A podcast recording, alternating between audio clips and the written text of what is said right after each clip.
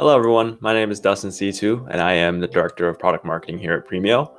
Um, I'm here today to kind of share with you uh, some of the biggest trends that Premio has been involved with in the last maybe 10 plus years that are really helping drive our product innovation and really help drive a lot of uh, the products that we're bringing to market.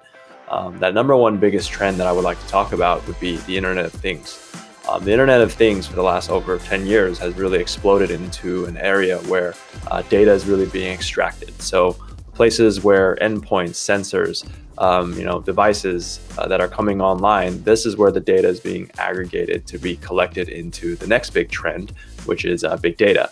Uh, big data as a whole is very important because as you are able to aggregate more data, you're able to compute that data uh, and you're able to learn from that data and really build uh, insights from this data and have better business intelligence.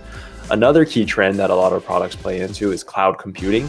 Uh, I would say in the last 10 years, uh, cloud computing has definitely been very monumental for a lot of different business enterprises.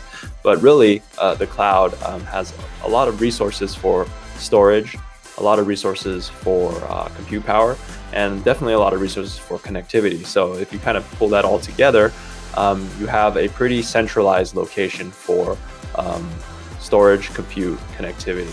And last but not least, the biggest trend that continues to evolve for Premio and its uh, rugged edge computing products is what is being defined as edge computing.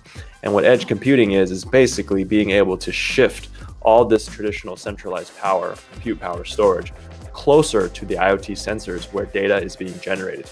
And this allows for better machine learning. This allows for better inference analysis and really uh, provides better intelligence for machines.